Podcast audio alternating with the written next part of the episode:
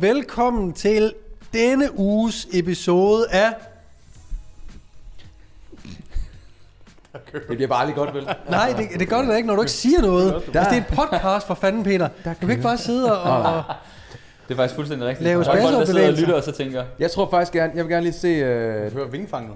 Jeg kan godt høre, hvordan de svunglede rundt. Ja. og henover, du laver lige den her. ja, ja. Nu må man tage med igen. Jeg synes lige, vi skal... Jeg synes, uh, Rice Farm, jeg vil gerne høre dig lige... Du Uh, siger, der køres. Ja. Så laver vi den her. Der køres. det, det var godt, det der. Jeg kan godt mærke, at det er Rigsgaard, vi skal sætte vores lid til med den, der kører. Jeg, jeg synes bare, at, at du øh, savner jo meget Ibsen. Du nævner ham hver episode, jeg forstår det. Men det var også, øh, jeg følte, det var naturligt at give dig den opgave. Ja. Ja. Så, men jeg kan godt mærke, at det var et totalt miscall. Ja, Øhm, det var det. det, det må jeg sige. Men det, det øh, jeg, jeg, jeg tror lige, jeg skal i samråd med, med Ibsen lige at høre, hvad hans hemmelighed er. Altså, om det er Hvor ligger trykfordelingen henne Hvad? i det? Simpelthen. Hvor ligger Ja, trykfordelingen? ja, lige og præcis. Trykfordelingen. Hvor løs skal håndledet være? Ja. Jeg tror, det skal være meget... Er der noget copyright og noget trademarking på det også? Altså, kan vi overhovedet bruge det? uden at blive Øh, stævnet? patent pending. Patent pending, ja. Forestil dig, når du skal sige det, så skal du tænke, du er lidt utålmodig. Klienten snakker meget. Du skal være lidt små irritabel, faktisk. Nemt. Der køres. Nå, om ikke andet. Din, din værter i dag er Niklas Vestergaard, Peter Bensen, Daniel Risgaard og Morten NP. Velkommen til Danmarks bedste og fedeste træningspodcast. Woo! Vi er så fede, at vi klapper af os selv. Hvor er Det gode ved at være så stort et panel, som vi er, det er, at vi altid kan sige, at hinanden er fede. Ja. Ja. Det duer ikke, hvis man er alene. Kun hvis man hedder Kanye Det, West. det er så bare påfaldende, Men- og hvis øh, vi havde pengene til det, så havde jeg bedt øh, holdet om at klippe det sammen. Hvor mange gange du havde sagt, at du er fed, men det tager simpelthen for lang tid at gennemgå og finde alle de øjeblikke, Niklas, hvor du lige påpeger, hvor fed du egentlig er. Ja, ja. Selv inden vi gik i gang her, fik du også lige påtalt, hvor meget du bliver genkendt lige pt. Jeg lægger ikke mærke til det længere, men øh, altså, jeg er ved at vende mig til det og sådan noget. Faktisk lidt irriterende for ham at begå sig sådan socialt, sådan bare sådan ude i dagligdagen, fordi hører Men for første gang vil jeg sige, at der var det DN Coaching, der blev nokket på, og ikke øh, der køres. Det har altid været der køres regi. Ja. Det må være de guldringe, du, du rocker, når du er ude i det danske Det land. ja. Jeg har ikke guldring på, når jeg er uden for København. Bliver man overfaldet. altså, der er kun to steder i verden, man kan have guldring på. Og det er, Eller i Danmark. Altså, enten er man helt ude i pøllesamfundet, og så ved man, de er fake, eller så har man det inde i København. hvor man ved, at, Jeg ved ikke, hvad man ved, så. at de er ægte. Ej, okay, kom. Kom nu. Nu kæft, mand. En uh, stor tak skal lyde til uh, dagens sponsor, Hello Fresh, som endnu en gang støtter uh, drengene her. Hello Fresh, for jer der ikke ved det, hvis det her er magiskvis er første episode, du lytter til, så er Hello Fresh uh, en madkasse uh, løsning, hvor at uh, hver uge får man en uh, madkasse sendt hjem, hvor at der er, hvad er det mindste antal måltider? Er det tre om ugen? Eller er det to om ugen? Jeg, jeg, jeg kan faktisk ikke huske det. Jeg køber, Jeg skal altid fire. Tre eller fire nemlig. Det kommer hjem i nogle, øh, i nogle poser. Farvekoordinering, som Peter var, var godt inde på i, i nogle episoder siden. Øh, hvor opskrifterne står på nogle lapper af fire papir. Super nemt, super brugervenligt. Fungerer via, at man øh, bestiller igennem en app. Og derinde kan man også nemt, hvis der skulle være en uge, man ikke er hjemme, man er på ferie, man er... Øh, man har simpelthen ikke lyst til at Og spise. at spise. man har en faste uge. Gud forbyde det. Så kan man nemt og bekvemt lige øh, slå Hello Fresh fra i en uge eller to, og så nemt øh, og bekvemt slå det til igen. Hvad Hvis du ikke... Hvad? Hvad? Hvad siger du? Wow. Jeg siger ikke noget. Vil du sige bare lige at sige, der er mange, der er begyndt at bruge det. Ja. Hører vi ude i det danske land. Ja. Skal vi ikke lige have folks yndlingsret i Uh. kommentarfeltet? Min er... Ja, der tænker jeg bare, jeg lægger lige ud. Ja. Du har jo lavet lige et post med The Simple Man, så jeg går ud fra, at du bare bestiller 8 af de samme måltider. Nej, for det er jo ikke altid, man har muligheden Nej, for det det. Men rigtigt. hver gang bimbap, Hvad siger du der? bimbap, Bimbap? bimbap. Bimbap. Det er noget ris og oksekød. Øh, af en art. Og så er der en masse tilbehør til. Den, og så er der også en, som er lidt det samme, mener jeg. Hvor der er mango i. Og så alle deres tacos. Tacosne. Ej, tacoen. Den har jeg ikke fået nu faktisk. Men jeg kan godt huske, du sagde, at den var god. Den er god. Det fede er, at der sidder de her to i midten, der, der Vi aldrig har laver- ikke engang køkken, har vi det, Risiko? Er der ikke køkken i de nye hjem? Jo, ja, der, der, der, Nå. der, Der er køkken. der er køkken. For dig derhjemme, der har et køkken og elsker at lave mad, men hader at handle ind, så er HelloFresh noget for dig. Brug koden FITNESS og spar op til 725 kroner, hvis du endnu ikke har prøvet det. Og ikke nok med, at du sparer nogle months selv, så støtter du også podcasten her. Der køres. Og så til dagens emne. Jamen, øh, vi har en, øh, en øh, herr Morten NP derovre på, på, på flanken. Flanken. Flanken. Flanken. På siden. Hvad fanden hedder det i jeres sportsgren, som I dyrker og sådan noget? Altså, Fodbold og håndbold og sådan noget. Hvad er det, hedder? Fløjen. Fløjen for helvede. Over på flanken. Jeg skal også vide sådan noget. Det er fordi, vi, lige, vi har lige fået... Øh, vi har lige fået pizza, og der var en flanke steak, Er det det? og det, det er det, du simpelthen er forvirret, mate. Er du, Ja. sikker, er du sikker på det? 100 på det? Fløjkød. Steak? Er du helt sikker? Steak. Steak. Steak. Det irriterer mig faktisk lidt. Er du 100% på det? hedder Steak? Er du 100? Åh, oh, gud. Jamen, øhm, Ja, det er sådan noget, man siger på Jensens Bøfhus i Randers, så vil jeg gerne have en steak. Åh, Det er rigtigt. Morten. steak. Nå, ja. En fløjsteak. Ja, Flanke det, jeg vil, steak. det jeg vil sige var, at Morten er klar med nogle spørgsmål derovre. jeg, øh, hvis man følger mig på de sociale medier, som man selvfølgelig burde, så øh, laver jeg en gang imellem en Q&A. Lige en Altså gang en imellem. gang imellem. Det vil sige, at jeg har et væld af spørgsmål i min indbakke 24-7, 365. Det er fucking fedt. Fordi så sidder vi i en situation nu, hvor vi lige kan tage de bedste op, og lige krydre dem med jeres svar, så det ikke kun bliver mig. Jeg tror også, det er rart for dine følgere at høre noget andet end øh, Det tror jeg da ikke, dig. så vil de bare følge nogle andre for helvede. Der er mange, der kommer over til mig og siger, nu kan jeg ikke mere med ham, Morten. jeg kan ikke mere med ham. Uh, teach me about blueberries, siger de så til dig. og så sender du dem videre til Så sender Peter. han videre til Peter. Så siger jeg, så skal jeg over til ham her.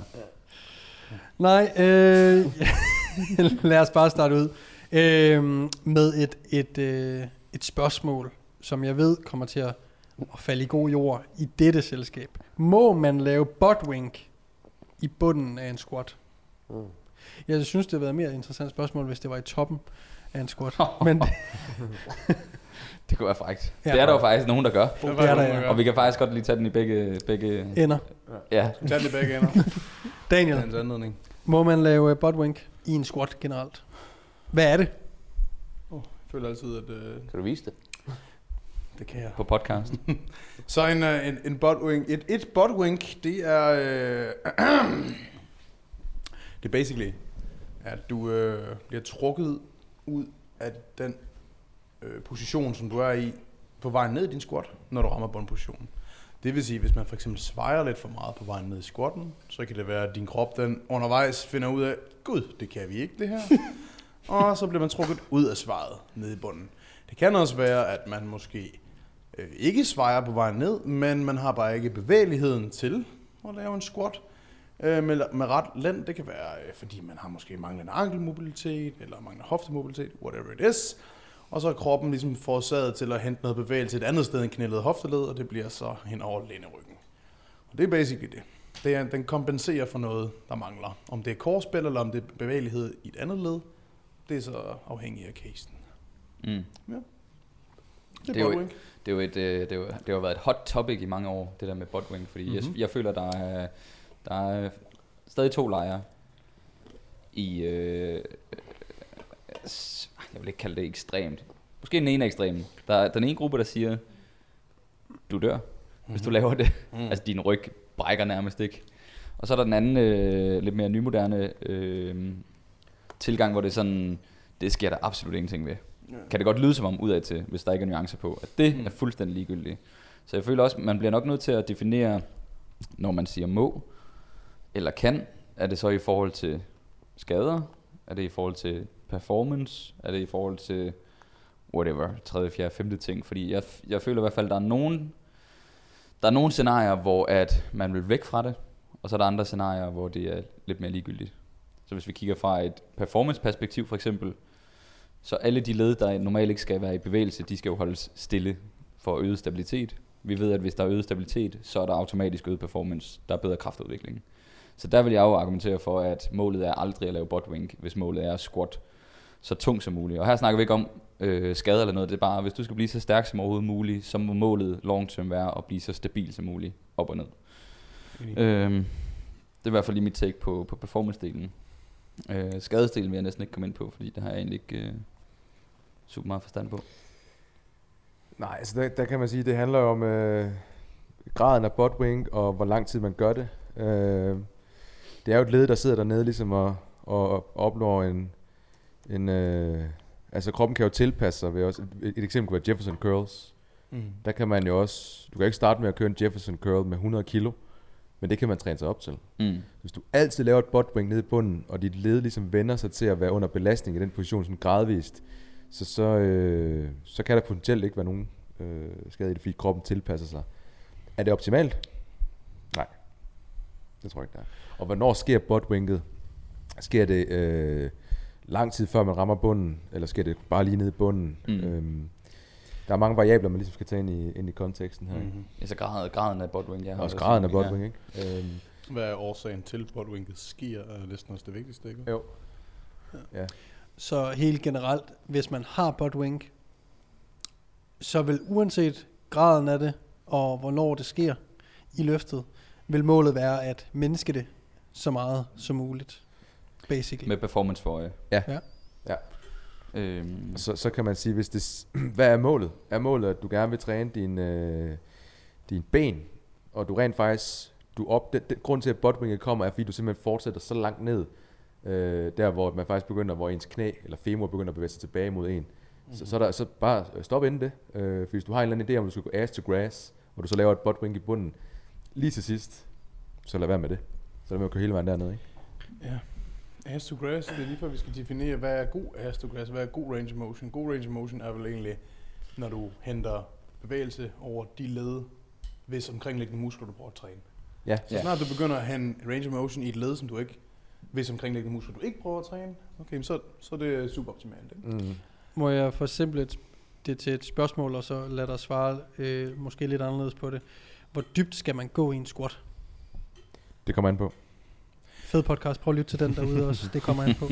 Findes på alle Øhm, platforme. Du, du skal gå så dybt, du kan. Og øh, du skal gå så dybt, du kan inden for de rammer, at du kan holde et øh, opspænd hele vejen ned og hele vejen op. Og, og der kommer helt automatisk et punkt, for eksempel når jeg, når jeg squatter, så kan jeg mærke, at når jeg kommer ned i bunden, så er det hårdere for mig at brace, end der i toppen. Og det er fordi, der er noget nede i bunden, der prøver at trække mig ud af mit brace, af min neutrale ryg. Så jeg, jeg kan ligesom mærke, når jeg rammer bundpositionen, at hvis jeg ikke spænder op, så strækker det ikke min, min balle og øh, til dels øh, forlovsmuskulatur. Øh, fordi der strækker det over den ryggen. Hvis jeg spænder op, så kan jeg mærke, at det strækker nogle andre steder. Så det er sådan, jeg vil sige, så dybt du kan med, øh, med så neutral ryg som muligt. Øh, ja, that's it. Og hvis du laver en lille smule buttwink, så som Peter sagde, så handler det om graden der. Hvis du laver buttwink, fordi at du ikke bracer din core, du ikke skaber stabilitet omkring trunk, start med det. Laver du så stadigvæk buttwink? Det kan du bare, way, det tager lang tid at lære, så prøv lige at give det noget tid. Man kan ikke bare lige sådan spænde op, og så er det det, det, det er et skill. Når du kan spille optimalt op, hvis du så stadigvæk botwinker, så tænker over, okay, ankelmobiliteten, er den så er der styr på den? Hvis du ligegyldigt hvad, har styr på ankelmobiliteten, styr på din teknik, du spænder op, så stadigvæk botwinker lidt, og du ikke oplever smerte i sammenhæng, så er det fint, Mm. vil jeg sige. Jeg tror bare, at øh, især folk, der er nye til terræn selvfølgelig, er meget i tvivl om, hvor dybt man egentlig skal gå, og om der er en universal, øh, en universel dybde, man skal gå til. Så du konkurrerer 90 grader i skolen. That's it. Ja, hofte under knæ, ikke? Men så dybt du kan, vil jeg altid sige. Fordi det er også dernede, du er stærkest. Hvis du stopper før din bundposition, så kan du ikke kraftudvikle i samme grad, fordi det du søger, det er, at du ekscentrisk får den elastiske eff- effekt, som er, at du, øh, du får ligesom en strækrefleks øh, nede i bunden, så hvis du ønsker at blive stærk, mm, så skal du klappe den i kælderen med ret ryg, og der får du ligesom en strækrefleks for knældet og hofteled, som du så kan komme op igen. Så det der med at stoppe før tid, det giver ikke så god mening for styrke. Øh, Det er også derfor, at stedet for at folk, der squatter eller styrkeløft, stedet for at de bare kun går til 90 grader, øh, så prøver de at finde en stand, måske en bredere benstand, der kun tillader dem at gå til 90 grader. Ja, så sådan- rammer de der, deres Ja, bounce. Så det er ikke sådan, de stopper før tid med vilje. Nej, nej, de, de finder en anden stand, hvor de automatisk bundpositionen er omkring 90 grader. For ellers så får du ikke en strækrefleks i noget led. Mm. Så er det bare sådan, så er det ligesom sådan en pause squat, du så øh, skal reverse. Jeg skulle lige til at sige, at kan du overhovedet, når du kommer op i en vis mængde kilo, selvom du stopper et sted, er der ikke, er der ikke et eller andet tidspunkt, hvor at det, du kan simpelthen ikke holde bevægelsen, fordi du kommer ned i en position, hvor du er sværere ind i toppen. Så selvom du prøver at stoppe den, jamen det, kan, det kommer bare ikke til at ske. Du bliver nødt til at lade den sive ned og, og bounce, eller hvad? Jo, jeg tror, jeg, jeg tror bestemt. Jeg tror fandme, jeg vil have svært med fulde kilo at træne mig op til at kunne bare have en semitung squat, hvor jeg bevidst stopper et sted, og så kører direkte op, uden at det bliver en pause squat, som du siger. Det svarer til, hvis du skal kaste en bold, at du ikke gør det der. Du går bare sådan her. Du, sådan, du, du får ligesom ophobet en energi her, du så kan fyre afsted. Så bare kaste bolden sådan der. Det, der, det, kommer ikke ret langt. Det bliver ikke- Hvad, hvad, du, kaste hvad du gør her Den på podcasten. del. Så Nå, øh, så i podcasten, til, jer, der, der, til jer, der lytter, prøv at kaste en bold, men uden I må trække armen bagud først. Kan man ikke Ja. ja. kaste den Ja, så uden langt. at trække den bag skulderen. Ja, præcis. Så prøv at fortsætte bag skulderen, og så se den der, I får Mm. den der Ja. elastik Ligesom effekt. En elast- elastisk Ja. effekt, ikke? Så jeg tror, ja, jeg tror bare, at, at dem, øh, som er i tvivl om, hvor dybt man skal squatte, der er ikke noget rigtigt svar, udover at vi nok skal se, om vi kan komme under de 90 grader. Men. Mm. du skal ikke blive i tvivl, når du ser folk enten på internettet eller nede i træningscenteret squatte til forskellige dybder. For der kan være forskellige årsager til, at de squatter til den dybde, øh, at de kan squat til mm. den dybde. Fordi det er også forskelligt fra person til person, hvor dybt man kommer til at kunne squatte, og hvordan det kommer til at se ud, når du squatter. Mm. Øh, det har vi snakket om før, det her. Vi, behøver ikke lige gå ind i den, men om man har lange eller korte lårben, kommer til at, at se helt anderledes ud mm. fra person til person. Så det er ikke fordi, man kan sammenligne en til en, når du kigger i træningscenteret eller på nettet. Øh, bare ved, at, at du skal squatte så dybt du kan, og hvis du ikke kan komme under 90 grader, jamen så kan det være noget teknisk, for de fleste kan næsten godt. Øh, eller så er der noget mobilitet af en eller anden art, der ligesom skal forbedres. Ja, så ass to grass er individuelt. Kan Ja. man sige. Fuld Men også i forhold til øh, øget muskelmasse, er der jo noget, altså, hvis man bruger squat som en, en sin quad-øvelse, vil formålet også være altid at, at træne sig hen til at kunne køre så dybt som muligt, ikke? Fordi Jo, men, strækket er en, klart, men hvis, hvis du har et, øh, et langt, øh, hvad hedder det, øh, hvis du har et langt lår, lårben, mm, så øh, kommer du måske ikke ned i en range of motion i din back squat, øh, almindelig back squat, nej nej, øh, som er så relevant, således at, at du bliver nødt til at bruge VL-sko og øh, mm. en kile under hælen, yes. for at, at kunne få nok stræk over, eller Mm. smutte over i en, øh, en hack squat, Ja. for at få den, Mm. det stræk over knæet, du søger. Ja, Eller hvis man kigger, kigger på hele den der ass to grass, øh, altså der er jo ikke ret mange, der squatter ass to grass, men det er meget, meget høj græs. øh, så det er også for, det er jo så lidt, hvis man Siv. tror, man skal, ja, det er sådan noget høj siv, ikke? Altså, så hvis man tror, man skal squatte ass to grass, Det er jo et udtryk, det er et udtryk. man ikke skal tage for bogstaveligt. Præcis. Det tror jeg, der er mange, der kommer, ja. kommer til, og deres, så deres squat ser egentlig virkelig godt ud. Men det skal være ass to grass. De står, Øh, ude, de står ude på turfen, som alle fitnesserne der har, og Ja, ja. prøver bare at komme ned og banke, simpelthen ballerne mod det her kunst, kunstgræs der. Ja. Sæt ikke dybt nok. så det, et lille centimeter over. Ja. Ingen Så- muskelmasse, ingen styrke, jeg er håbløs. Ja. Kom Godt. ikke meget godt rundt om det bodywing Det gør vi. Sige. Next. Ja. Hvor meget muskelmasse mister man cirka ved et cut? 10 kilo. It depends. Slap af. Slap af. Gutter, slap af. Ikke? Det var for sjov. Ja. Det, Og kan man sige det overhovedet? Det, man, kan sådan, man, kan, man kan give nogle, eks, altså, nogle eksempler på, hvad der kan, kan gøre, at man mister mere muskelmasse. Øh, et, Men nu, Musik- øh, undskyld, inden du begynder at svare. Ja. Kan du fortælle mig, gram eller kilo, hvor meget man mister? nej, det kan jeg ikke. Fint. Det kan man ikke Nej. sige. Godt. Nu må du... Øh, Godt. Øh, de, de faktorer, der spiller ind, når man begynder på et cut. Et, hvor langt skal vi ned? Mm? Så, så desto længere ned vi kommer, desto større risiko vil der være for, at vi smider muskelmasse. Fordi kroppen er designet til at bruge, eller, bruge den type væv, vi har, til at lave ATP, altså energi. Det er det, det hele handler om. Og desto længere ned i fedtmasse vi kommer, desto mere øh, er der en risiko for, at vi tager af muskelmassen, for det kan også nedbrydes til aminosyre, som kan bruges til energi. Så desto højere fedtmasse man har, øh, desto lavere risiko vil der være for, at man forbruger muskelmasse. Dit stressniveau vil påvirke, hvor meget muskelmasse du, øh, du fyrer af. Det vil sige, når man er stresset, så øger man det, der hedder kortisol. Og kortisol er pissepraktisk, fordi det gør, at vi akkumulerer en masse energi. Vi øger, produktion, vi øger øh, nedbrydning af glykogen, øh, fedtvæv, men også muskelvæv. Mm-hmm. Så det handler om, at vi skal, vi skal virkelig lave så meget energi, fordi vi, skal, vi er i en, en flight of, uh, fight or flight øh, situation, hvor vi skal løbe væk fra en løve, eller hvad fanden vi nu skal. Mm. Øhm, så, så desto bedre man er til at kontrollere kortisol, og det gør man gennem, at man har en tilpas træningsmængde, man, er, øh, man undgår øh, stress fra andre ting, end, øh, altså man undgår bare generelt stress, fordi stress er stress. Mm. Øhm, og man skal have en normal fordi vi bruger også kortisol til at stå op om morgenen, og det vi er altså, nu får jeg til at lyde som om kortisol kun er negativt. Absolut ikke. Kortisol er nødvendigt for, at vi vågner om morgenen. Når man vågner for, at man skal op og, og som mand skal, skal pisse klokken, klokken halv seks eller seks, så er det fordi kortisol begynder at vække os, eller få os til at vågne. Vores systemer skal op. Det er en meget naturlig reaktion. Øhm, Efter træning. efter træning er kortisol højt. Det skal det være, fordi vi skal have en, vi får en, vi får en inflammatorisk tilstand i kroppen efter træning, og den vil vi ikke prøve at nedbryde. Den skal faktisk til, for at vi for eksempel tænder for proteinsyntesen. Så der, der, det er lidt den forsimplede udgave at, at, at mange sådan personlige trænere, når de sådan skal sige noget, så siger de, kortisol er bare slemt, og øh, vi skal bare holde det så lavt som muligt, og vi skal bruge øh, C-vitamin og bla bla bla. Nej, det er ikke så simpelt. Det var der en gang, hvor man troede efter træning for at holde kortisol nede. Så lavede man faktisk nogle studier på det og så, at de gainede mindre muskelmasse. Ja, de alle den der der- inflammatoriske tilstand. Ja, så alle dem der, der tog kosttilskud, mm. vitamintilskud og sådan noget efter træning, det var faktisk en sygt dårlig idé. De kørte... Folk, der gik i uh, ice bath efter træning, sygt dårlig idé. Ja. Folk, der lavede alle de her rehab-ting efter træning, don't do it. Det skulle Præcis. adskilles, ikke? Ja, så vi vil have den her inflammatoriske tilstand. De prøvede så op, de, det de kørte, det var øh, ascorbinsyre, altså C-vitamin. Jeg tror, mm. De kørte 1, 2 eller 3 gram eller sådan der. Og der gik de nemlig ind, og det er antiinflammatorisk, ligesom ibuprofen. Øhm, og det, det gør bare, at den der trigger til proteinsyntesen Helt pøllet. helt bølger. så det er ikke så godt. Ja, det er sjovt, hvordan det er, mis, det er totalt misforstået kortisol. Ja, fuldstændig.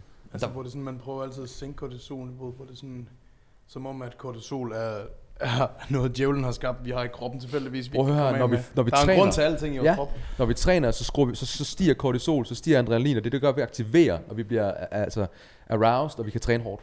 Når du skal står og være squatter jacked. 300 lige om lidt, så er dit kortisol nu, det er fucking højt. Er så højt, jeg er så Ja. ja. nedbrydende. Ja. Det skal vi være. Det er en, øh, Så hvis vi... jeg kan ikke huske spørgsmålet. Jeg ryger helt ud af en tangent. Nej, det er fint, det er fint. Det var Vi nummer er- to jeg, ud af de fem, den tilbage nu. Ja. Så hvis vi ikke præcis kan fortælle, hvor meget muskelmasse man cirka taber på et cut, fordi et, det kommer an på, og to, der er mange faktorer, der spiller ind, som I kunne høre, Mm. på om hvor meget muskelmasse man egentlig vedligeholder. Hvad er det så, vi kan kontrollere i et cut? Ja. Rent lidt Vi mere kan- praktisk. Vi ved, det er for, for at vi skal smide muskelmasse, så skal vi have kalorieunderskud. Bla bla bla. Øh, når vi er et underskud, øh, så skal vi være i et tilpas underskud. Kan vi ikke sige, når vi skal smide fedtmasse? Når vi skal smide fedtmasse, jo. Skal, sagde Og, ja, du sagde muskelmasse. Ja, fuck. Ja, det skal vi jo. Når vi skal svide fedtmasse og vedligeholde muskelmasse. Ja, men potentielt også tage muskelmasse på, Ja. afhængig af fedtmassen. Klart. Fordi det med, at vi ikke, ikke kan tage muskelmasse på, når vi, det har vi snakket om, men når vi cutter, det kan man godt, afhængig af træningserfaring. Den skal gerne være så lav som muligt, og du skal gerne have så høj fedtmasse som muligt. Mm. Bla, bla. Men det vi kan kontrollere, det er, at vi er i et, øh, i et, et, et passende kalorieunderskud. Ikke for voldsomt, fordi at hvis vi får for lidt kalorier, så har vi også været ved at performe ned i træningscenteret. Og igen, hele det her med, at vi Ja. øger risikoen for, at vi bruger muskelmasse som energi.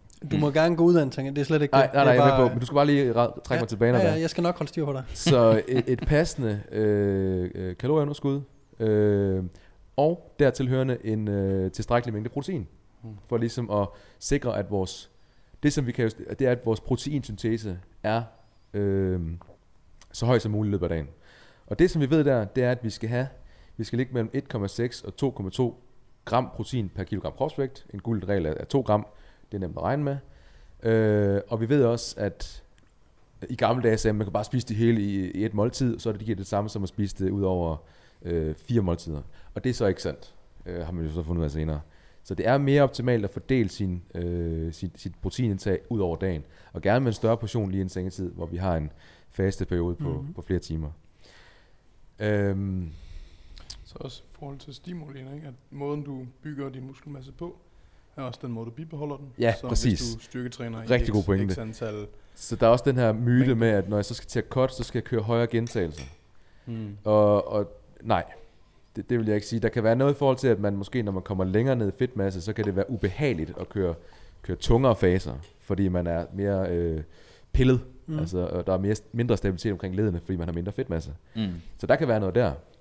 Og det kan også være svært lige at sætte sig op til at køre øh, syv sæt af, af, af fire, fire gentagelser, eller tre gentagelser eller andet. Fordi det er øh, neurologisk, altså det er tungere Mm. øh, at stå med. Ikke? Så det kræver en, en, øh, en, en grundig opvarmning. Øhm, så der kan også være noget, noget der. Ja. Så som Daniel lige præcis siger, vi skal træne overvejende på samme måde, som når vi vil opbygge muskelmasse, så skal vi træne på samme måde, som når vi øh, er i et, øh, hvad hedder det, kalorieunderskud og prøver at cutte. Ja. Og vi vil lige holde Og vi vil lige holde muskelmasse. Ja, præcis. Fint. lille ting, som også er vigtigt, når det kommer til det der med at bibeholde muskelmasse gennem træningen, det er også, man skal huske på, at hvis du kigger på, øhm, hvis du er en af de typer, der tracker din træning, når du går der, så giver det mening at kigge, okay, hvad er min, hvad er min bedste, lad os sige, 8 AM, 7 AM, 6 AM, 5 AM, whatever i, lad os tage RDLs måske, Romanian Deadlift. Øh, og så kigge ligesom på, okay, så mit mål med mit cut, for at sikre at min bagkæde bibeholder muskelmasse, det er, at jeg sådan kan cirkulere omkring det. Jeg kan sådan nogenlunde vedligeholde min muskelmasse på det her løft. Okay, lad os vælge et, et bryst. Det kan være en incline dumbbell press. Okay, hvad er det bedste i min offseason, før jeg startede mit cut? Det er et sted her omkring. Okay, lad os se, om vi kan holde, os, holde styrken her omkring, når vi cutter. Der vil altid være lidt styrketab, fordi du har mindre energi, men hvis du ligesom sikrer dig, at du sådan nogenlunde kan vedligeholde den styrke, som du havde, da du var i off-season, så er der stor sandsynlighed for, at det væv, vi smider, er primært fedtmasse. Hvorimod så snart du kan begynde at se, at du laver store dyk i din træningsperformance, så kan det komme med forskellige ting. Det kan være, at du har for meget træningsvolumen, så du kan ikke øh, restituere for det arbejde, du laver. Så kan det være, at du skal køre færre sæt. Men hovedreglen er, at hvis du kan bibeholde den styrke så godt som muligt, du har bygget din off-season, så er du rimelig godt stillet, når du cutter ned. Vi kan ikke måle det og så videre, medmindre du tager en DEXA-scanner, som by the way også er upræcis. Men desto stærkere du er, når du færdiggør dit cut, i taget i relation til din off-season, før du startede cuttet, desto bedre du er til at få dit protein fordelt gennem dagen, og få din søvn og så videre, så er der ret stor sandsynlighed for, at du faktisk ikke smider så meget muskel. Mm. Ja, nu siger du styrke, man kan også kigge på total, altså volume tonnage, altså løfter du cirka nogenlunde samme kilo, øh, som også ligger op til, til styrken, så vil du også kunne, kunne Altså, hvad tænker du på at forklare, hvad de mener, hvad Jamen, mener, os når du sige, siger at- volumen til dem? Ja, når jeg siger volumen, jeg kigger, volumen er jo øh, sæt gange gentagelser, og det Mm. mm. giver, lad os sige, jeg løfter øh, øh, fire sæt af 10 kilo med 100 øh, kilo, Hmm. så løfter jeg, åh, det er, 4, det, er- det er 16, 4 gange 10, 4 tons, ikke? ja, 1600 kilo må det være, ikke? Så jeg Ja, gange, ja, 4 så kilo 400 for- gange 4, ja, lige præcis. Så 400 kilo gange 4, det giver 1600. Hvis jeg kan løfte det, eller tæt på det, når mit cut er ved at være færdig, så er der også en større chance for, at jeg, øh, jeg har samme, Mm. øh, eller holdt rimelig meget op på, på muskelmassen, ikke? Klart. Men det kræver vel også, at du kører nogenlunde samme programmering så. Ja, ja, det, er jo- det, det var bare for, altså, så kan man jo teste det. Fordi ellers Så så, så du kan kan du bare lave 100 gentagelser med... Ja, jo, det, det, det skal ja. være samme øh, intensitet. Ja. Ja, så 4 gange 10. Så basically vedligeholde... Så er der nogen, der står, du ved, så står de bare med femmeren og bicep køler. Præcis. Åh, hold da kæft, det kører Så- så meget. Det er, Lige for at recap hurtigt, Ja, tak. for der er jo rigtig meget info lige der. Så et tilpas underskud af kalorier, Ja. Så får man får de her 1,6 til 2,2 gram protein per kilo kropsvægt, fordelt relativt ligeligt ud over dagen. Ja. Sørg for, at man overvejende styrketræner, ligesom, øh, ligesom man gjorde, da man prøvede at opbygge muskelmasse, nu når man gerne vil vedligeholde. Tag de samme kosttilskud også. Ja. Ja, lad være med at fokusere på, hvis du bliver ved med at tage kreatin, for guds skyld bliver ved med at tage kreatin, og valleprotein, og, og så de der ting, der Mm. ligesom ved, der virker, ikke? Ja. Lad at fokusere på din vægt, fordi kreatin, det er sagt mig godt. Sorry, fortsæt. Og have en eller anden øvelse eller et eller andet, der er relativt målbart for, om du vedligeholder den samme tonnage eller styrke Mm. i et specifikt løft. På den måde så vedligeholder du bedst muligt muskelmassen under et cut. Ikke? Yes. og så stress og Så- søvnmanagement.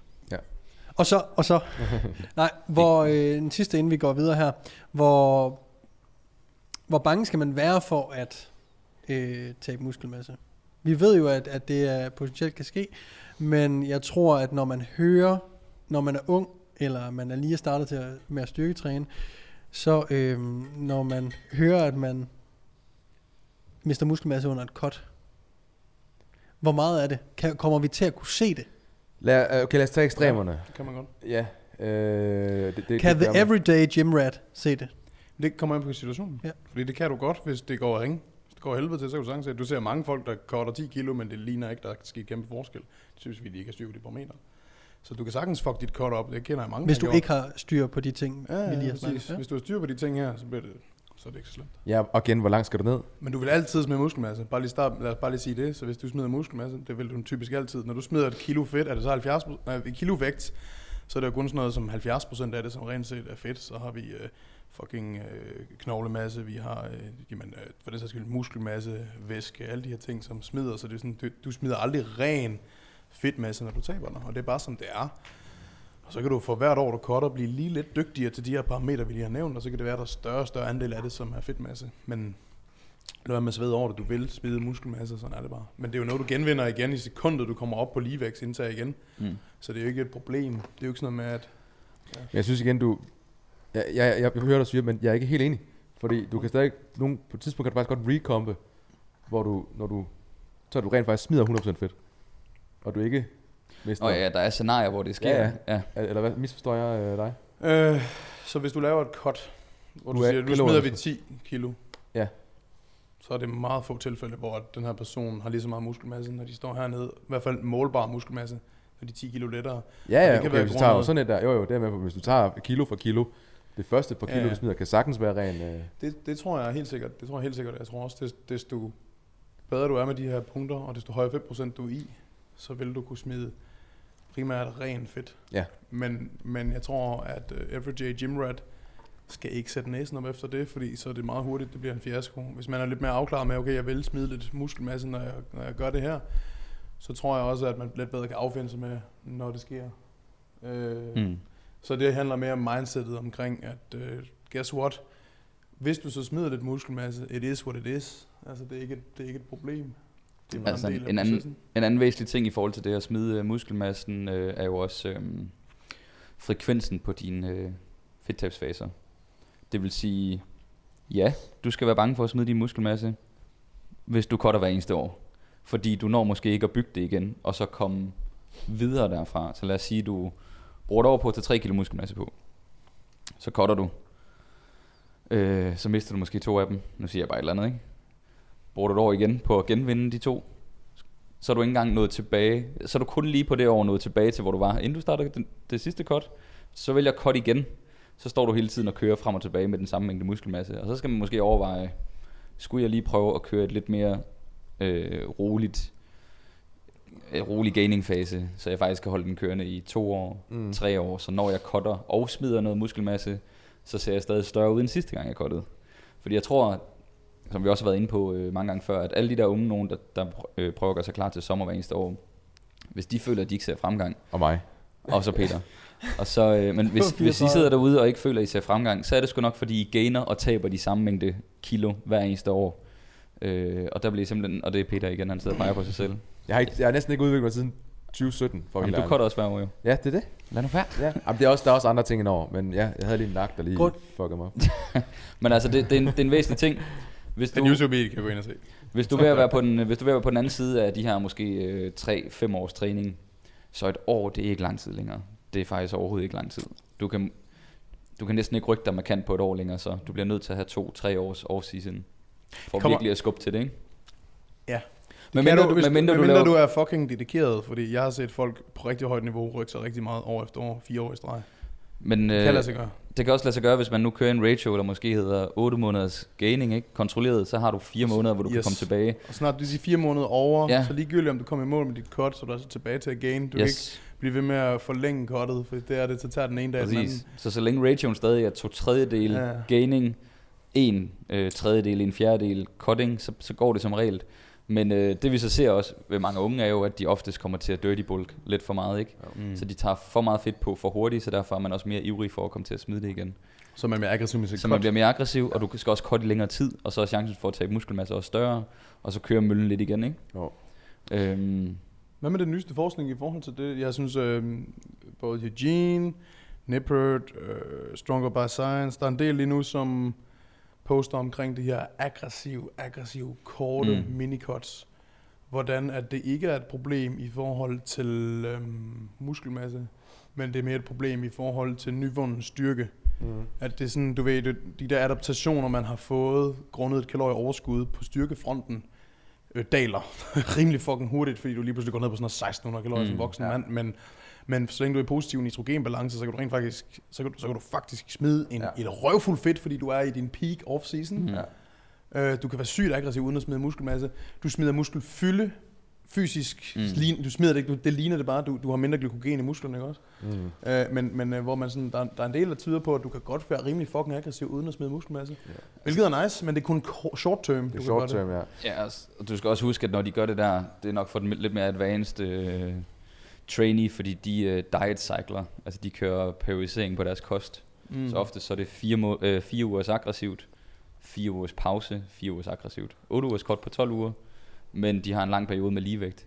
Så de tager lige de der 4-6 uger, hopper tilbage til ligevægt, inden øh, de der tilpasninger sker. Mm. Så ser de ikke særlig meget muscle loss, strength loss, energy loss. Jeg tror, strength loss var den største. Nå, strength, ja, men det Ja. giver også mening, ikke? Jo. Øh, så når de hopper tilbage i deres ligevægt, så fylder de rammen ud igen med kulhydrater. De når ikke rigtig at, øh, at tabe muskelmasse. De kører egentlig bare videre, hvor de slap. Ligevægtsperiode, og så kan de tage et hug igen senere, hvis det er det, man mm. vil. Og det er præcis det, de også de undersøgte i litteraturen, Ja. det der, du kigger på. Og det giver jo mening, hvis du lige skal være lige hurtigt klar op til, ja. til sommer. Det giver bare ikke mening, hvis du skal op på scenen, for du har simpelthen ikke tiden til det. Så, har du Så skal, du der sætte, så skal du år. sætte over af. Og så vil du netto smide mere muskelmasse, vil jeg våge på at stå, end hvis du tager fem måneder, hvor du kører stille og roligt nedad. Ja, Det er min teori. Jeg ved ikke, om det er Ja, rigtigt. jeg ved, der er, der er lidt to lejre, fordi jeg ved, at øh, gutterne fra Free DMJ var meget på at have et års cut for eksempel, ja. men som mange diet breaks. Okay. Netop for at minimere muscle loss. Øh, problemet med det er også øh, motivationen for at være i underskud. Ja. Ja. Og du ved, for med det samme, din performance stiger måske ikke i et helt år. Nej. Øh, så er der den anden lejr, hvor det er sådan, jamen hvis du har et 5 måneders cut, så har du også bare en længere reverse, og så kan man altid tage det sidste tættere på scenen, ikke? Jo. Øh, så det er nok også, kommer nok også an på casen, og hvad man er mest til. Ja. Ja, Ja, der er også jeg noget, synes noget fandme mindset. et år, selvom man har diet breaks, det synes jeg lyder træls. Stinkende, altså. Det kan godt være, du har det super nice. Jeg synes, jeg- det er bare umotiverende. Ja. Altså, det, demotiverende hedder det. Det er sjovt, det er meget, en meget individuelt, der skal man kende folks psyke. Fordi for eksempel, jeg kan nemt tage 10 ugers cut, hvor jeg smider 10 kilo. Ja. Det var aggressivt. Bum. Det gjorde du faktisk lige heroppe. til- Ja, ja, jeg smed 13 kilo, og det Ja. fungerede bare. Bum, stod i måske mit livs bedste form, sådan en kombination af fylde og fedtprocent. Det var fucking nice, det var testet af. Fint. Jeg havde ingen problemer med at holde det. Det var bare sådan her. Det gjorde bare, hvad der skulle til.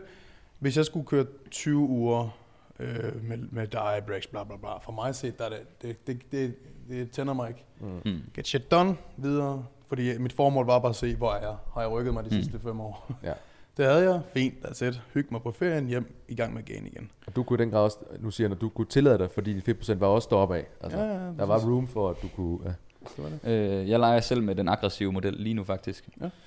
Øh, regner med at køre fire ugers. Eller det gør jeg. Jeg er i tredje uge nu. Også, øh, hvorfor griner du, Morten? Ja, fordi Daniel han har sagt til mig, at han har lagt mærke til, at du har simpelthen kottet og kottet og kottet de Han lige sidste to år af dit, af dit liv. Jeg tror, det er så snart det er bare sådan, du er kun blevet øh, Så- tungere. Ja. Du, du cutter hele tiden, men du bliver kun tungere. Jeg har aldrig været så tung, som jeg har været lige øh, her, inden jeg startede det her øh, cut. øh, nej, jeg har jo kørt, øh, jeg har jo gainet i tre år, der har været løbende minicuts. Jeg tror bare, at så snart Daniel ser, at jeg ikke spiser, så bliver han bekymret over, at jeg bliver for lille. Din så han er sådan, Din minikost er det sådan, øh, det er timer og ikke uger, eller hvad Ja. kører du der? Ja. så jeg kører cirka tre timer, Ja. så spiser jeg, Ja. kører tre timer, Ja. spiser. Det fungerer fucking det har godt. gjort det helt fantastisk, siden jeg har lært dig at kende. Du er blevet fucking swole, mate. Du, har- du har Ja, det- overpresset det er- 100 kilo. Jeg tager sindssygt meget andel i det der. Jeg tror, jeg har positiv virkning på dig og dine spisevaner. Du får spist så meget mad. det, har ser været bare, at dejligt. Du, du er blevet fucking swole. Det har været dejligt og dyrt.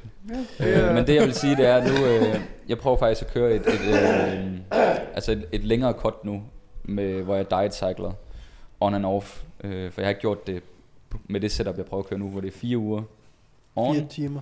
ja, fire timer, øh, to-tre ugers ligevægt, måske endda hele fire uger, og så prøver bare at se. Så tager sådan nogle 5 kilos Ja. øh, burst, fat loss, faces. Så jeg tester det lige af på egen krop. Mm. Øh, Hold os opdateret. Hvad siger Det kan vi jo spørge om næste gang. Ja, så kan jeg bare sige, Sidder bare "Føj, 10 jeg er kilo mere blevet- næste gang. Ja, min performance gider er helt pøllet, og jeg ser tynd ud, og alt er galt. Jeg kørte fire uger, og så Ja. har jeg så været i overskud lige siden. ja. Ja. Men øh, jeg er lige gået i gang med min næste cut. Og, øh, nej, så øh, lige for at runde hurtigt af til dem, der nu laver deres første cut. Don't do it. Øh, don't, don't do it. Sørg for, at de her parametre ligesom øh, spiller, øh, som vi nævnte øh, ved at være 10 minutter siden. Mm. Og så lad være med at være så nervøs for, hvor meget muskelmasse du smider. Hvis du smider noget, hey, så genvinder du det igen, når du begynder at bulke. Yes. Og du kommer aldrig til at prøve det af, hvis du ikke accepterer, at du kommer til at smide noget muskelmasse. Så don't sweat it. gør det så godt, øh, du nu kan, og så, øh, så ligesom tage den, tage den derfra, ikke? Jeg har lige, Oh yes. ja, jeg har lige et spørgsmål øh, mere, som jeg tænker måske kunne være det sidste. Øh, eller afhængig af, hvor meget tid der er tilbage. Vi er klar. Vi er klar. Vi har været i gang tre kvarter eller sådan noget. Det er perfekt. Fordi at, og jeg bliver nødt til at understrege, inden at vi svarer, at den person, der stiller det her, kender jeg ikke. Men nu antager jeg, nu opdægter jeg ligesom en case for Personen personen. kender, kender du ikke? Nej, jeg kender ikke personen, så de ting, jeg siger nu, er ikke myndet på, på ham. Det handler om weak point. Weak point training. Mm. Som han skriver af sin, hans ryg, og han spørger, om det er en god idé at tilføje 2-3 to til tre sæt pulldown hver op ad dag. Tre gange om ugen. Der, hvor jeg gerne vil hen med det her, er folk, der snakker om, at de har weak points på deres krop, og de har trænet mindre end fire år, fem år måske. Hvor meget skal man egentlig gå op i weak point training, når man har trænet under fem år?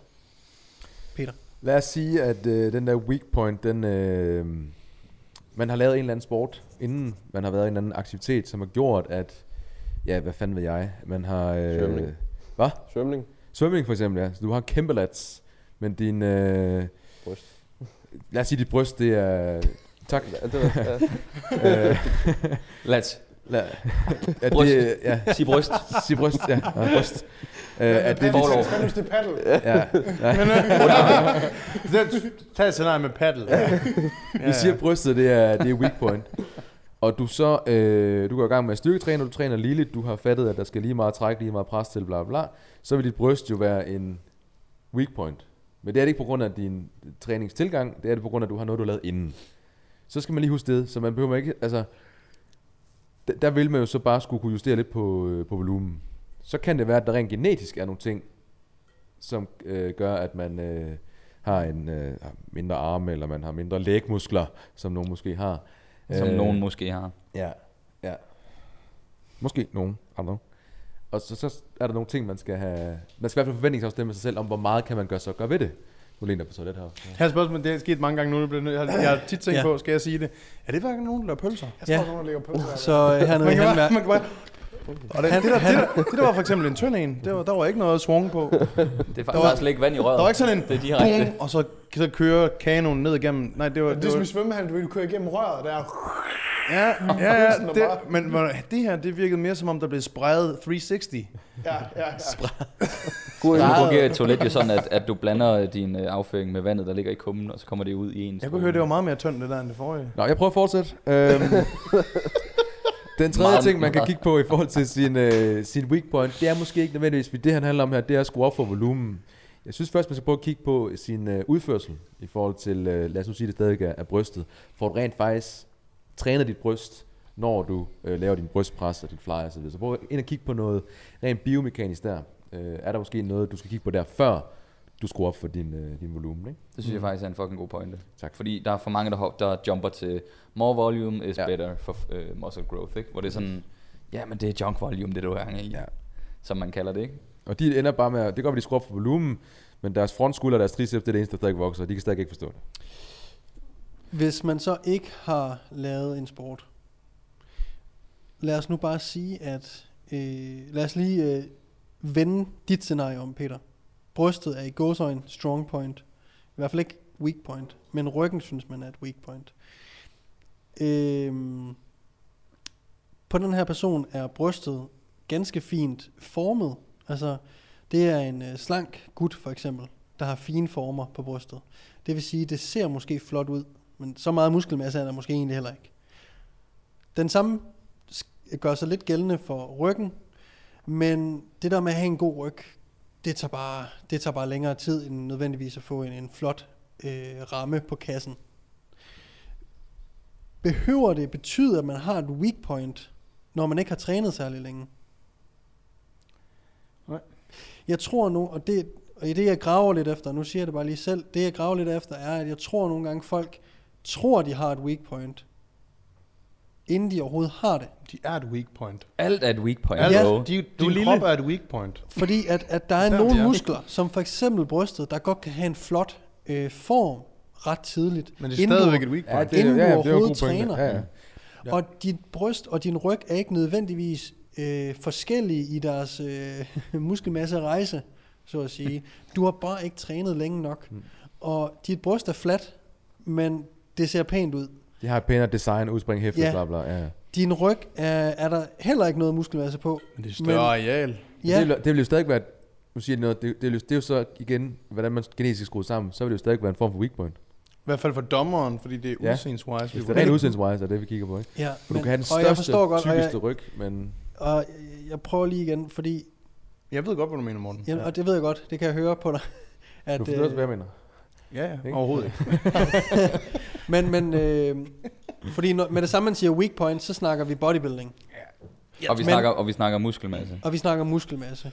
Men der er jo også mange, der ikke stiller op, der snakker weak points. Mm. Og bare sådan, jeg vil gerne se sådan her ud, eller jeg vil gerne have, der er Mm. symmetri overalt, uanset om man skal stille op i en bodybuilding konkurrence eller ej. Jeg tror bare, at hvis man gerne vil, man, jeg tror, at samtalen er lidt forskruet i den forstand, at det handler ikke om, at du har et weak point, det handler om, at du kunne godt tænke dig, at din ryg eller dit bryst så anderledes ud. Det lægger ikke nødvendigvis i forhold til. Mm. nogle andre muskler. De er på det samme sted. Du har bare ikke trænet længe nok. At du så genetisk er lidt er hakket på brystet, og måske også hakket på ryggen, men der er bare ikke lige så meget muskelmasse, så det ser ikke lige så fedt ud, eller lige så, lige så sex appeal ud som foran. Det gør det ikke til et weak point nødvendigvis. Det er et definitionsspørgsmål, tror jeg. Ja, men det kan du måske godt sige. Ja, det vil stadig være, i min, i min verden er det et weak point. Okay. Men, men okay, men kan vi ikke så... Niklas? Nå, men jeg vil bare sige, at jeg tror, jeg er på Mortens øh, hold lige med den der... Øh, jeg synes, folk bruger alt for meget tid på at tænke over det. Øh, Fordi jeg det er tror, jeg, helt andet. Det, det, det, er slet ikke det, jeg antaster. Men det, jeg mener, det er, jeg tror Og slet det er ikke, sådan, jeg føler, du gør det. jeg tror ikke, man behøver at så adressere føl noget det. andet. Jeg tror ikke, man behøver at adressere det i sin... Øh, Og det, tænk, hvis det virkede i forholdet, det der, ikke? Bare Ja. for så føl noget andet. Åh, oh, dejligt. Slut. Nå, tak. Niklas, sorry. det ja. Ja. Hvad hedder det? Jeg tror bare ikke, man behøver at adressere det i sin træning. Jeg tror bare, det er et spørgsmål om tid, fordi så kommer du til at, at max ud på din gene, genetiske, øh, hvad skal vi kalde det, øh, form.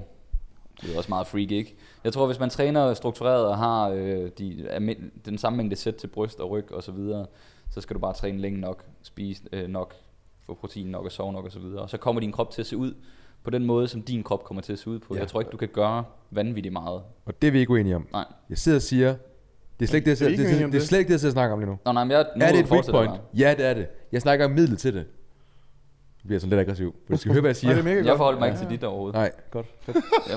Jeg forholder mig ikke Jeg, til det podcast bare... Du skal øh, vide, at jeg forholder mig overhovedet ikke til, hvad du Nej, siger. nej. Er fuldstændig ligeglad med, hvad du siger. Nej. Øh, det Niklas sagde. Prøv lige, det, Ja, det vil jeg gerne lige prøve at sige det igen, Niklas. Du mener ikke, man kan lave nogle ændringer Jamen, på, lad os nu fys- sige, hvis på man ikke skal- kroppens hvis man- fysiske udseende? Nej, hvis man nu ikke skal stille op til bodybuilding-konkurrence, så er der... Nej, men så, det er det eneste tidspunkt, det er relevant at snakke om det her. Nej, ja, næsten, synes jeg. Er det rigtigt? Det synes jeg, fordi en ting er, Så kan man vel Det du har, aldrig, ikke. du har aldrig lavet nok fedtprocent til at se, om det er et weak point. Det er en ting.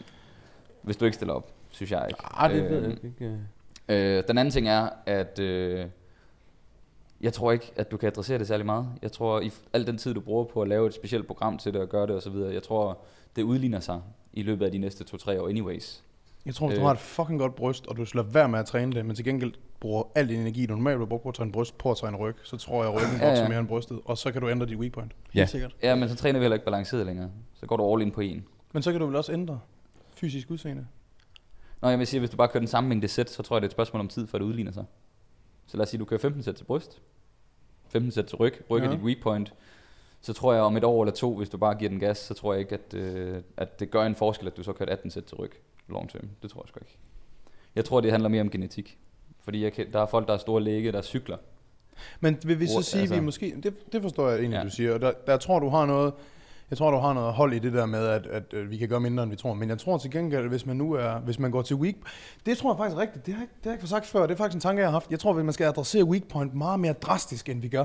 Mm. Jeg tror på, hvis du skal rette op på et weak point inden for bodybuilding, en mand, der har et sindssygt godt bryst, fuck it, træn hans bryst kun med 6 sæt om ugen måske. Mm. Crazy, samme eksempel, og så sige, hvis du har en person, som er rigtig godt bryst, legit sådan to brystøvelser om ugen af tre sæt eller sådan noget, Mm. og så den her ryg, der er weak pointed, den skal hamres, og det skal den gøres i fem år i streg. Der tror jeg, at du fysisk vil kunne Mm. se forskel på før- og efterbilledet efter fem år. Enig. Så vil man kunne se, okay, Det der er virkelig kommet noget lat, der er virkelig Ja. kommet noget, noget trap og noget, men, men jeg tror, det skal være den forskel i volumen. Det skal være 6 sæt kontra 20 sæt. Altså, Ja, ja. For ellers så tror jeg nemlig også, at det genetiske øh, DNA'et kommer til at bestemme, hvis det ser bare ud på en vis måde. -agtigt. Din ryg er et eksempel. Jamen, true. true. Ja. Very true. Hvor lang tid har du brugt på den, for den uden din kæmpe kasse? Åh, oh, man. Ja, Jeg, øh, jeg havde... Det har, det har grædet rigtig meget. Ja. Rigtig meget. Jeg synes, jeg, det begynder at ligne noget nu. Øh, stadigvæk. Still, still not quite there. Men du kan stadig den samme mængde bryst, kan du ikke det? Du kan jo ikke 6 seks sæt bryst.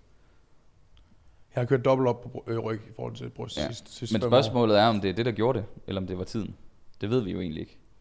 Ah, vi må antage, at hvis han har lavet noget op til, der ved vi jo ligesom, at han har lavet... Øh, der, Op til du- 2014, der kørte jeg meget balanceret på alting. Ja. Mm. Og så var det faktisk, Det han en ændrer. dommer sagde til mig, at det var min ryg, der var weak point. Det var faktisk derfor, jeg begyndte at tage det mere seriøst. Og for eksempel så, Ja.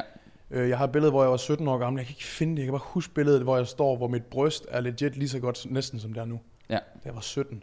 Og min arm helt tynde, og man kan bare se øvre kasser, der er ikke ret meget, men det hernede, Ja. det, Mm. det er så vildt ud i forhold til, at jeg er 17. Og øh, heller ingen traps. Jeg har bare store kasser. Og min, min fysik er helt anderledes nu.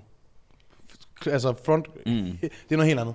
Men spørgsmålet er jo, om det så er Det er fordi, Om- det må det er fordi jeg har bevidst? nedprioriteret brystet. ikke nødvendigvis. Det kunne også bare være, nu har du trænet dobbelt så lang tid, tredobbelt så lang tid, så rent genetisk har din, der er bare nogle kropsdele, der er stukket mere af tidligt. Så tror Det jeg, ved at vi jo ikke. Hvis jeg havde trænet alting på samme måde, som jeg gjorde dengang, tror du ikke, så jeg havde lignet mere den fysik, jeg havde dengang? Bare en større udgave. Jeg tror ikke, jeg havde haft samme forhold, men det hele var bare større. Der må, der må jo også Det være, det er jeg. ligesom, at, Jeg at tror ikke, der er så stor forskel. Det er bare min mening. Jeg tror, at det er mere genetisk, det er ligesom, tror. håret gror også til en vis længde, så stopper det. Ikke? Så din Ja, min, brystkasse... min, øvre, min øvre bryst er langt bedre nu, end Ja, det var dengang. lad os bare tage altså længder. Lad os bare tage hele brystet. Ja. Ja. Det, det kan godt være, at det var blevet øh, bedre upper chest. Mm. Øh, jeg ved ikke lige, hvor he- jeg lige personligt lander i den her. Nej, nej. Men, øh, men Okay. øh, lad, os, lad os Men sige, jeg at, kaster mig lige ud. men lad os, lad os øh, sige, du bare har trænet ligesom dengang. Mm. Der må jo være et vist punkt, hvor dit bryst, det kan ikke blive større. Det kan Mm. godt udligne sig, forme sig lidt, øh, lidt bedre proportionelt fra øh, lower chest til upper chest Mm. og så videre, men, men vi kan ikke blive ved med at vokse ud af. Du kan ikke komme til at ligne Linse Kessler.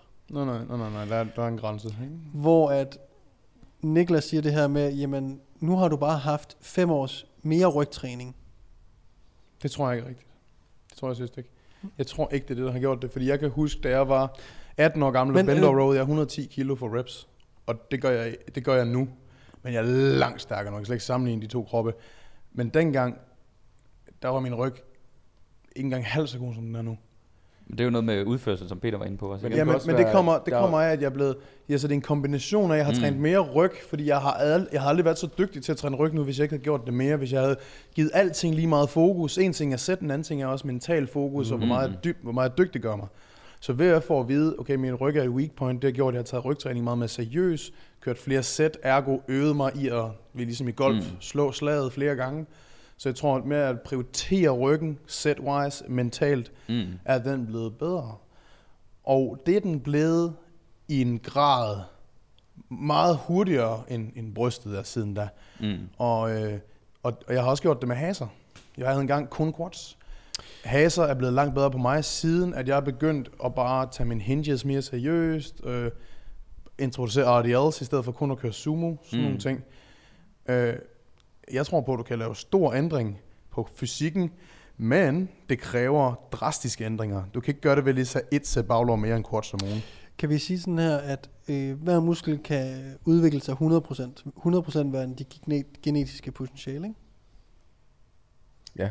Ikke? Men det ved Godt. vi bare ikke, hvor er. Nej, nej, det ved jeg godt. Men hvis det tager dig langt, hvis man har et, et klart stærkt øh, muskelgruppe, bryst for dig, Mm.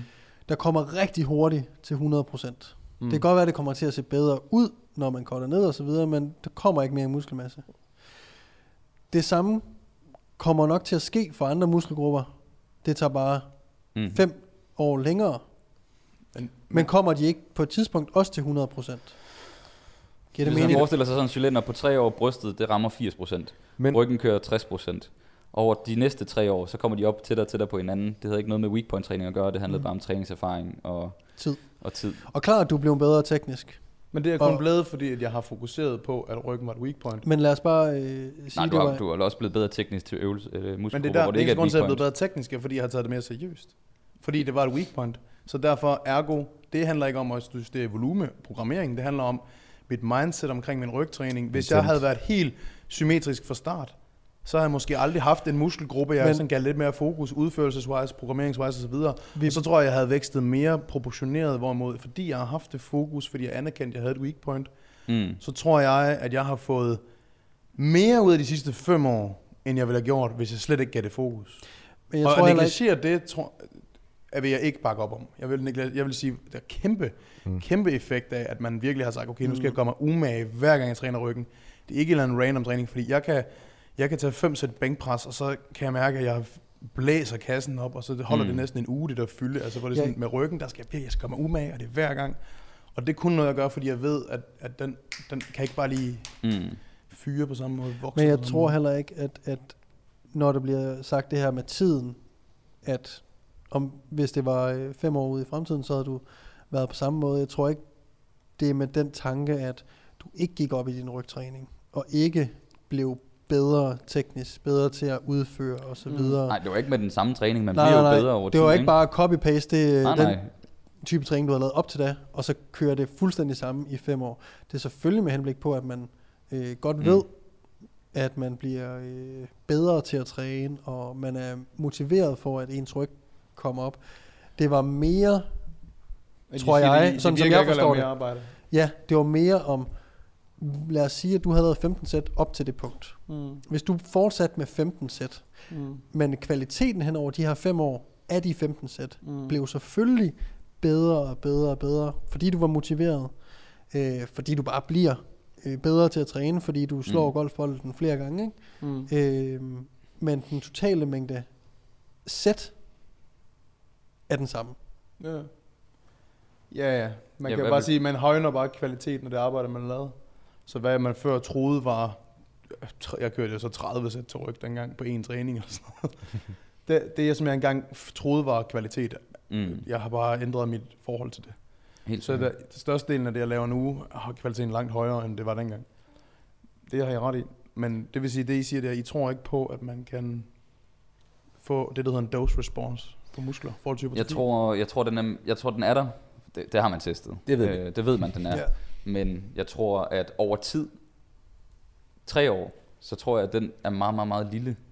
Hvorfor ændre tiden? Hvis blive- den virker short term, så burde det også virke Ja. long term. Nej, for der kan også, det der er problemet i studierne, det er også, at man ser den her øh, swolling ting.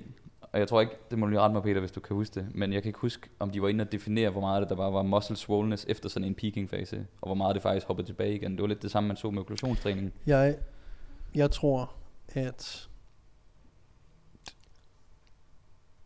Det er der snakken går lige nu, ikke? Kan man jo, få jo. øget jeg, jeg tror, jeg tror, dose? at Daniel, øh, du har... Jeg tror altid, der er 100... Vi, nogle muskler kommer hurtigere til 100% end andre. Mm. Og hvis dit bryst kommer til 100% øh, fem år før de andre muskelgrupper, men så er, din fem, så er dine andre muskelgrupper bare fem år bagud. Så hvis du træner dem lige så hårdt og bliver ved og ved og ved og ved med at træne Mm. kontinuerligt, mm. så skal de nok nå 100% på et eller andet tidspunkt. Ligegyldigt, hvordan du programmerer. Mm, Hvis vi holder os inden for de koncepter, som vi altid snakker om, ja. som virker. Det, det ved jeg, jeg gider ikke lige slå mig helt fast på den, fordi jeg er også i den overbevisning, at hvis du er drastisk omkring det, Mm. og gerne vil have, at du ikke når de 100% inden for 5 år, men inden for 3 år, Mm. Mm. at hvis du så nedprioriterer brystet, fordi det har vi nået, Mm. mm. det behøver ikke blive så meget bedre, så vi kører 6 sæt, så tror jeg godt, du kan nå det hurtigere. Men så kan vi vel også Øh, sige, fordi at at, du at, før år 5 får forbedret din symmetri. ja, men jeg tror, at det vil ske alligevel, Either way. Ja, så Long jeg er, ikke, jeg er ja. ikke på, om, om det kan lade sig gøre eller ej. Jeg er på, om hvor høj en prioritering det egentlig behøver at være for en, der er ny. Ja. ja, fordi det kommer long term anyway. Ja, Altså det, hvor så at der er en bodybuilder som dig, Daniel, der gerne vil stille op, eller Peter, som også gerne øh, vil stille op stadigvæk, Mm der synes jeg helt klart, det vil give mening. Og det har vi jo nok hele tiden været enige om, at det giver meget mere mening for den type, øh, at prioritere de her ting, og gå meget op i, hvordan man programmerer det. Hvor en, der bare gerne vil være muskuløs og jacked, der skal det nok komme alligevel. Så længe at du hele tiden bliver bedre og bedre. Men der tror jeg, det tror jeg, det handler også om, at jamen, der kommer det ned til, at vi kender ikke personens historie, fordi hvis personen nævner weak points, så er det jo en virkelighed, vi stabler op og siger, at han ikke har et weak point. For hvis Ja, han nu gjorde lidt- jeg også bare lidt fiktiv, for at vi kunne Ja, få det en... er Øh, Ja, det, det, det forstår Ja. jeg, men, men hvis det nu reelt set er et weak point, hvorfor er det et weak point? mm, Hvis vi overhovedet skal snakke om det et weak point, så må det betyde, at han vurderer det op imod andre muskelgrupper. Ja. Hvornår vurderer man det op imod andre muskelgrupper? Det er også en subjektiv vurdering. Mm. Mm. Ja, det gør man måske, hvis man skal konkurrere, eller hvis man træner ligesom man konkurrerer, men, men bare på hobbyniveau. Man kan godt være bodybuilder uden at stille op. Men man kan også sige det i forhold til, at man øh, ser en eller anden Hollywood-stjerne, der ser ud på en vis måde, Mm. og man så ikke selv gør det, for Ja. eksempel. Øh, men så tror jeg, at vi igen er lidt tilbage til øh, Peters første point, det her med, hvordan man træner det. Kvaliteten af træningen. Ja. ja. Nu har Sangil øh, siddet med den fingrene i rigtig længe, så nu synes jeg er næsten, bare jeg lov til at spørge. Jeg vil bare høre, om man også kalder det weak points, når det er generisk, og når man eventuelt ikke gør- noget ved det. Altså hvis man har en forkortet let, Ja. eller man har skæve mavemuskler, eller hvad det nu kan være. Det er stadig en weak point. Nå, altså om man kalder det et weak point. Ja. Ja, om det er et weak point, eller man bare... ja, det er også stadig nogle weak ting, point, selvom man ikke kan gøre noget Det er det, der gør, at du skal fø- være født i de rigtige forældre, genetisk til Ja. at være bodybuilding. Ikke? Altså, fordi der er bare nogle øh, ting, Men det, men kan- det vil jeg så kalde lidt for en anden type weak point. Stadig en weak point. Ja, ja, Nå, Ja. men bare i den forstand, at, at sådan, øh, for hvis du skærer dem over samme en kamp, så vil det lyde lidt for mig som om, at hvis jeg har en meget kort lat, at jeg vil kunne gøre den længere. Ja, ja.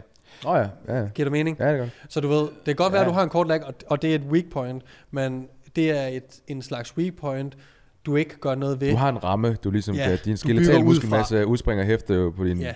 Ja. Og det kan du ikke gøre noget ved. Nej. Så, så det er ligesom et weak point, man skal acceptere, hvor det andet, altså øh, forholdet mellem bryst og ryg, kan du måske mm. godt Mm. ændre lidt hurtigere, Mm. eller whatever. Det er rigtigt. Det er rigtigt. Giver det mening? Ja, vi gør det kraftigt med. Jeg tror, Niklas, det som du mener, don't correct me if I'm wrong, Mm. det er også nogle af de, udspringer også nogle af de snakke, du og jeg har haft, om at, at nogle gange så is more, fokusere på progressiv overload, find nogle løftecykler imellem, Mm. og så træne i 10 år, så kommer du til at have en killer fysik, ligegyldigt mm. om du har flere sæt eller ej, og det, det, den er jeg med dig hele vejen. Jeg skal først og fremmest sige, at jeg er 100% enig. Jeg tror, jeg tror dog, det man nogle gange vil se, det er, at man har en genetisk ramme fysik, som, som DNA... You motherfucker. som DNA ligesom kommer til at bestemme på forhånd. Mm. Følg mig? Ja. Det er ligesom om, okay, det her DNA siger, at når den her person bliver voksen, så kommer de til at se sådan her ud, hvis de træner rigtig hårdt alle muskler. Mm. Så har man sådan en, ligesom en, en fysik. For jeg kan også se på mig selv, den fysik, der var 19 år gammel, og nu er den snart 28, det er ikke en completely different fysik, skal jeg lige helst sige, sådan i forhold til ramme-wise, men man kan bare se musklerne mere udviklede, og det giver en bedre symmetri. Det, som jeg dog tror, det er, at det vi jo prøver på, det er jo, at vi prøver jo at sige, fuck DNA'en. Fuck hvad det er, for vi kan jo Mm. se efter fem års træning, okay, hvad, hvad, hvad vokser hurtigst. Hvis den her person laver lige mange sæt til alle muskler, træner forholdsvis godt, så kan vi se, hvad vokser hurtigst. Mm. Mm. Okay, hvis den her person har en målsætning om at se ud på en vis måde, om det er konkurrenceøje med eller ej, så kan vi se, hvad vokser naturligt hurtigt på dig. Det kan vi måske lave mindre arbejde til. Hvad vokser naturligt langsomt på dig. Det kan vi måske højne teknikken, udførelsen, eller give det mere arbejde. Mm. Så det er jo os, der prøver på at sige, fandme nej, om vi vil lade genetik og DNA bestemme, hvordan vores symmetri er. Vi Mm. prøver at rette op på det, fordi vi ikke alle sammen er øh, Mm. Guds øh, gave til verden i forhold til Mm. vores symmetri. Og der tror jeg bare, der tror jeg, at, at, øh, at det er rigtigt at sige til folk, prøv at høre, du, du bliver belønnet for, at du er lidt taktisk med din træning, fordi ellers så bliver du bare en større version af den her fysik, du nu vurderer har et ryg som weak point. Det tror jeg. Så tror jeg, hvor hvis du skal ændre noget på weak points, skal du der lave en drastisk ændring, give det lang tid. Mm. Vil du ikke være enig i det? Eller tror du, at det- det er- Nej, jeg det- tror, jeg, jeg, det kommer lidt tilbage til det med tidsramme. Jeg tror, hvis du vil gøre noget inden for et par år, så tror jeg, man skal gøre, som I siger. Mm. Så skal man adressere det i sin programmering. Jeg tror, hvis man bare gerne vil være jacked og max sin fysik ud, og, man vil gerne, og vi ved, at man skal på plus 10 år, så tror jeg ikke, det betyder så meget. Fordi, så som vi snakker om, hvis dit bryst er godt udviklet, men hvis du stadig laver den samme mængde sæt, der går alligevel ikke så meget af den stimuli til at udvikle brystet så, for den er allerede så tæt på den genetiske max, at den stimuli vil måske bare gå til andre dele i kroppen anyways. Okay. Øhm, Men så jeg tror, jeg tror, at kroppen regulerer det selv long term. Så i hvilket tilfælde vil du, hvis du Altså, coachede weak bodybuilder, hvis du havde en bodybuilder-klient, i hvilket tilfælde vil du så Jamen, det give dem anderledes, flere fordi sæt? Jamen, nu, det- nu det er spørger dig om anderledes, det. fordi du siger bodybuilder. case. Nu Ja. spørger dig om den case. I hvilket tilfælde vil du give dem, lave weak point træning med dem? jeg tror ikke, jeg vil lave weak point træning med dem, medmindre at de har trænet intelligent i fem år. Lad os sige, at og- de har trænet intelligent i fem år. Jamen, så vil jeg også, så vil jeg, tror jeg, jeg vil kigge på dem på en anden måde, hvis de var bodybuildere. Så vil okay. jeg gå mere ind, så vil jeg gå mere ind og, og kigge på, som I, lige præcis som I gør. Så vil jeg sige, okay, men du skal stille op, det kræver de her, de her ting. Vi kan se, at det er et weak point i forhold til, hvad du bliver dømt på af andre mennesker. Det skal vi adressere. Okay, og så når det kommer til det punkt, så Ja. tror du på, at man godt kan ændre noget. Så, så tror jeg godt, du kan gøre noget for at ændre det hurtigere. Jeg tror stadig long term. Peter. Nej, Ikke med nej, kappen, Peter. Nej, Peter. Nej, ikke kan. Øh, jeg, It's just tror, one of those days when you don't want to wake. jeg tror stadig uh, long term, at det vil udligne sig af sig selv. Lad os sige, du har en, hvor du har et øh, ryg som weak point efter fem år, så kan du godt bruge øh, de næste to år på at gøre det et strong point. Jeg tror, det var kommet det samme sted hen efter 10 år. Så havde, det, så havde ryggen set ud på samme måde, fordi du har trænet længere tid. Hvis du havde kunne holde motivationen til Men- at træne hårdt i de 10 år. I de 10 år. Altså så længe kvaliteten er god, og du holder den, så tror jeg, at du kan godt, jeg tror godt, du kan gøre det hurtigere. Jeg tror, det giver det samme efter en vis periode. det, Men mindre der- det er en konstant øh, ting, at du bliver ved med at holde det Hmm. højere end alt andet, tror jeg. Altså det vil sige, at hvis du har 10 års træning, og du konstant har lavet mere bicepsarbejde, så tror jeg selvfølgelig, der er en forskel. Men hvis der er en form for balance, så tror jeg ikke, det gør så stor en forskel. Mm. Okay. Øhm, Spændende. ja. Men det er også to verdener, fordi vil du gerne være jacked, beachbody, eller, vil du, øh, eller skal du dømmes af en, øh, en Mm. dommer på en scene? Ja. Så at det, er to, det er to forskellige scenarier. Jeg tror, det jeg vil sige til folk, det er, jeg tror, folk de fokuserer for meget på det, fordi at alt på dem er weak point. Der er slet ikke mus- altså, du er slet ikke udviklet nok til at sige, om din arm er et weak point, for du har kun trænet dem i tre år. Selvfølgelig er det et weak point. Det kræver et vist niveau. Det kræver et vist niveau. Ja. Så er det sådan, ja, det kan godt være, at du synes, de er mindre, og de burde være større, men din genetik har bare ikke tilladt, at de er vokset lige så hurtigt som en andens. Ligesom at Daniel, du har altid haft en god kasse. Der er ikke en, der kan sige, øh, jeg vil gerne have Daniels kasse, og så gør man bare det. Det er bare sådan, nej, det kommer ikke til at ske. Ja. Der går måske 10 eller 15 år med seriøs træning, før du bare kommer i nærheden af den kasse. Det kan vi ikke speed op, den proces. Mm. Det tror jeg ikke. Alright. det er så, godt. øhm, Fik vi svaret på spørgsmålet? Jamen? Ja, Ja. jeg synes vi går. ja, det synes jeg. Jeg synes, vi kom ret godt igennem. Ja. Øh, to ting. Den ene er, jeg synes også, det sidste du siger her, at der er for meget fokus på, om det er et weak Mm. point eller ej. Du skal bare træne. Enig. Øh, jacked. Vi skal have og, et og vist niveau, for hvor det, at, at lave de store øvelser og, Ja. og træne. det tror jeg ikke, vi er uenige om. Nej. Øh, den anden ting, jeg lige vil hæfte ved her til sidst, øh, det er det her med udførselen. Hvis du føler, du har et weak point, lad være med at gå for meget op i at tilføje øh, volume, altså antal sæt eller øvelser eller whatever. Gå, dyk ned i, hvordan din teknik og din udførsel er til den muskelgruppe. Mm. Og gå ind med det mindset, som Daniel snakkede om, med at, okay, nu skal jeg altså virkelig have en kick-ass rygtræning hver gang, jeg Mm. træner ryg. Og det er hver gang. Og hvis jeg ikke kan mærke den her, jeg tror endda, og det er mange, mange, mange år siden, du har skrevet det, Daniel, tror jeg.